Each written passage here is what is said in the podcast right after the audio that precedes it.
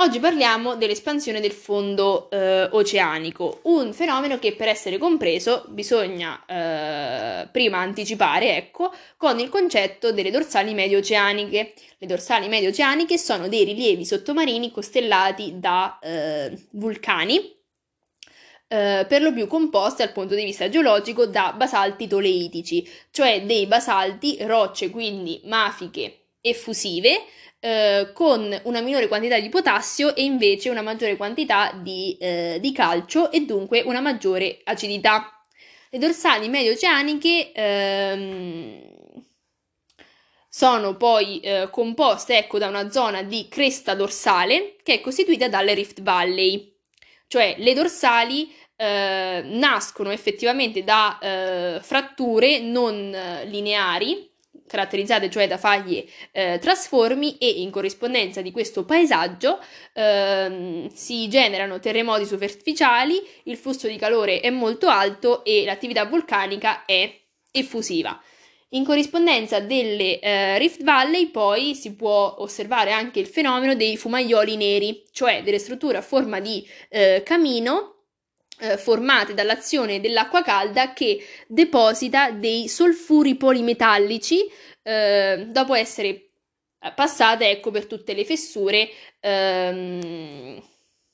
provocate ecco, all'inter- cioè, presenti all'interno della roccia. L'espansione del fondo oceanico, come avviene? Allora, dicevo, l'espansione del fondo oceanico avviene secondo un meccanismo che è determinato eh, da quella che è la composizione della crosta eh, oceanica. Infatti, attraverso dei rilevamenti sismici siamo arrivati a comprendere che la crosta oceanica è ehm, formata ecco, da tre eh, strati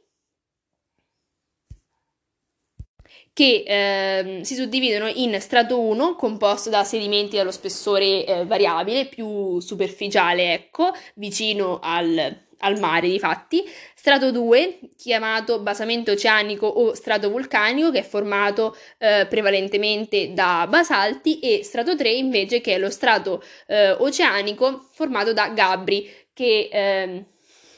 sarebbero la corrispondente eh, intrusiva dei, dei, basalti generati dalla solidificazione del, del, magma. Quindi che cosa succede? Che la peridotite del mantello, che inizialmente si trova a uno stato eh,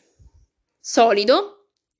eh, subisce delle pressioni e dell'allontanamento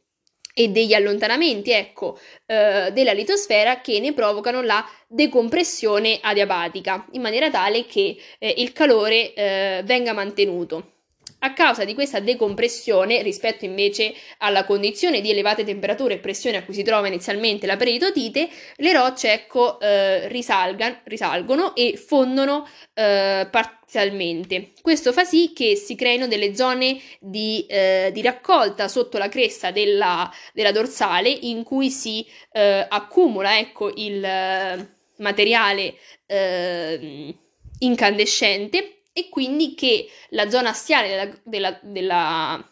della dorsale e quindi la crosta eh, oceanica si eh, inarchi e formi dunque un, un rilievo.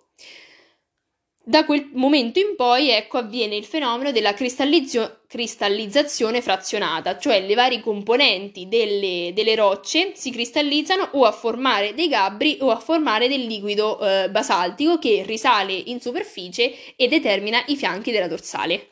Per provare però la, la teoria ecco, dell'espansione oceanica e quindi ehm, l'idea che eh, la crosta oceanica sia in, in costante eh, rinnovamento, ecco, sono, necessari, sono stati necessari diversi fattori.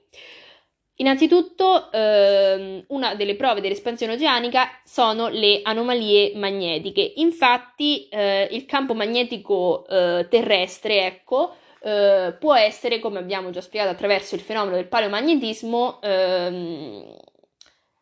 cristallizzato ecco, all'interno delle rocce che dispongono eh, le loro particelle eh, secondo il campo magnetico presente in quella determinata eh, epoca. Ebbene, nella crosta oceanica, ecco, talvolta il campo magnetico è maggiore o minore del 2% rispetto al ehm, campo medio eh, regionale, cioè ci sono delle bande ecco, simmetriche alla crosta della dorsale con un'anomalia eh, magnetica e questo è dovuto al fatto che la lava basaltica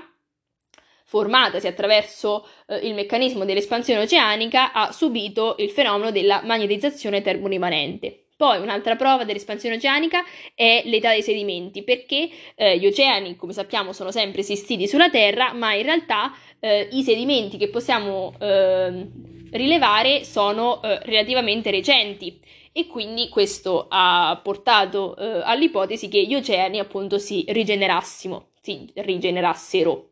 Poi un'altra prova, la presenza di eh, faglie trasformi, che sono effettivamente la conseguenza dell'espansione eh, degli oceani che avviene per segmenti separati, come abbiamo detto prima, in corrispondenza delle Rift Valley. Poi un'altra prova sono i punti caldi, detti eh, hotspot, cioè dei centri vulcanici os- isolati, dove il flusso di calore è molto alto e è molto intensa l'attività intraplacca, cioè l'attività vulcanica non nei margini di placca ma all'interno della, della placca e questo eh, rileva la presenza di pennacchi, cioè di correnti ascensionali di, eh, di magma, ecco, provenienti direttamente dal, dal mantello. Nel momento in cui una placca si muove dunque al di sopra di questa corrente ascensionale di, eh, di magma, si genera una scia di, eh, di vulcani detta Guyot, che quindi eh, fa ipotizzare il fatto che eh, la teoria della tettonica a placche sia giusta e quindi anche quella dell'espansione oceanica.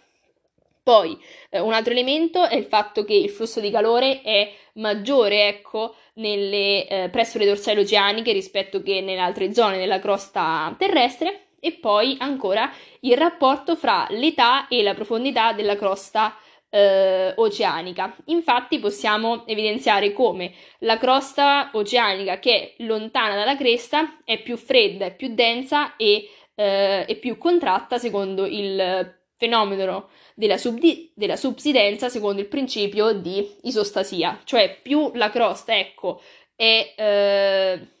lontana dalla cresta, minore, ecco, è l'attività effettivamente eh,